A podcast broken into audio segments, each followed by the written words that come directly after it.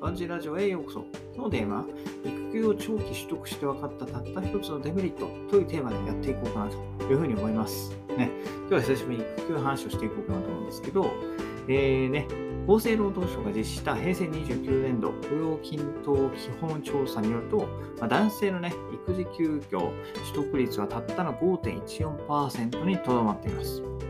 えそんな中でね、え、10ヶ月以上取得した私はね、スーパーレアケースだなというふうに思うんですけど、そんな私が思うね、育休取得のデメリットを、ね、今日話していこうかなと思うんですけど、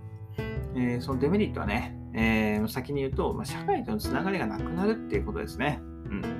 社会のそのつながりなくなるって何なのかっていうと、えーねえー、我が家の場合だと私がもう会社行かず、妻もね、育児に専念していると。なので、夫婦ともにね、他人に会う機会がほぼなくなります。で、え今はね、コロナ禍ということもあって、まあ、友人とも会わず、まあ、たまにね、親族と顔を合わせるくらいというところで、まあ、社会とのね、関係が断たれてしまうので、ま多少不安になるんですよね。うん。えー、ね、社会に何も貢献してないけど大丈夫なのかというふうにね、えー、私は当時は何度も思いました。ねえー、それまではサラリーマンとしてね、平日は会社で、まあ、仕事するのが当たり前だったのに、まあ、それがね、180度変わっても会社に、一切行かずと、仕事も一切せずといったところで、えー、心境の変化があってもおかしくない状況でした。はい。ただね、えー、そんな中でも、やっぱりしっかり目標を持ってね、えー、生活することで、まあ、楽しくね、育児休業することができました。ねえー、だから、育児休業ね、それを取得する、まあ、目的が大事かなと思いますね。はい。何のために育休を取得するのかね。えー、目的の進捗状況はどうかとか、ね、その目的はね、えー、当時と変わってない、取得当時と変わっていないかっていうのを考えてね、必要により見直していくことが必要かなと思います。まあ、もちろんね、育児休業なんで、えー、子育てすることに、えー、ね、それが一番だと思うんですけど、まあ、その他にもね、例えば副業頑張るとかね、え、スキルアップの勉強してみるとか、え今までね、それまでできなかったこと、ね、時間ができるんで、できると思うんで、その辺なんかを同時並行で進めていくのは、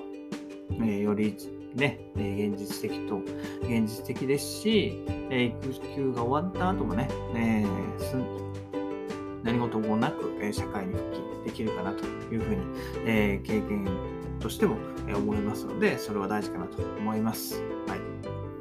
えー、なのでね、えー、最後にまとめると、まあ、育休はね、まあ、サラリーマンにとって、まあ、育児に積極的に参加できる貴重な機会と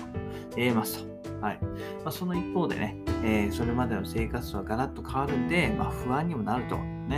え育休取得の目的とかね、空中になりたいことを明確にしておくのが、まあ、不安にならないための対策かなと私は考えます。ねえー、貴重な体験をね、より有意義なものにするためにも、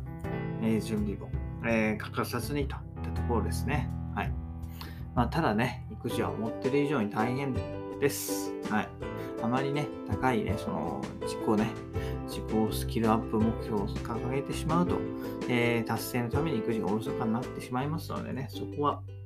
えー、無理せずといったところで、はい、目標設定をしてみてくださいといったところでね、えー、今日は育休を長長期取得して分かった、たった一つのデメリットということで紹介しました。それではまた明日、バイバイ、Have a nice!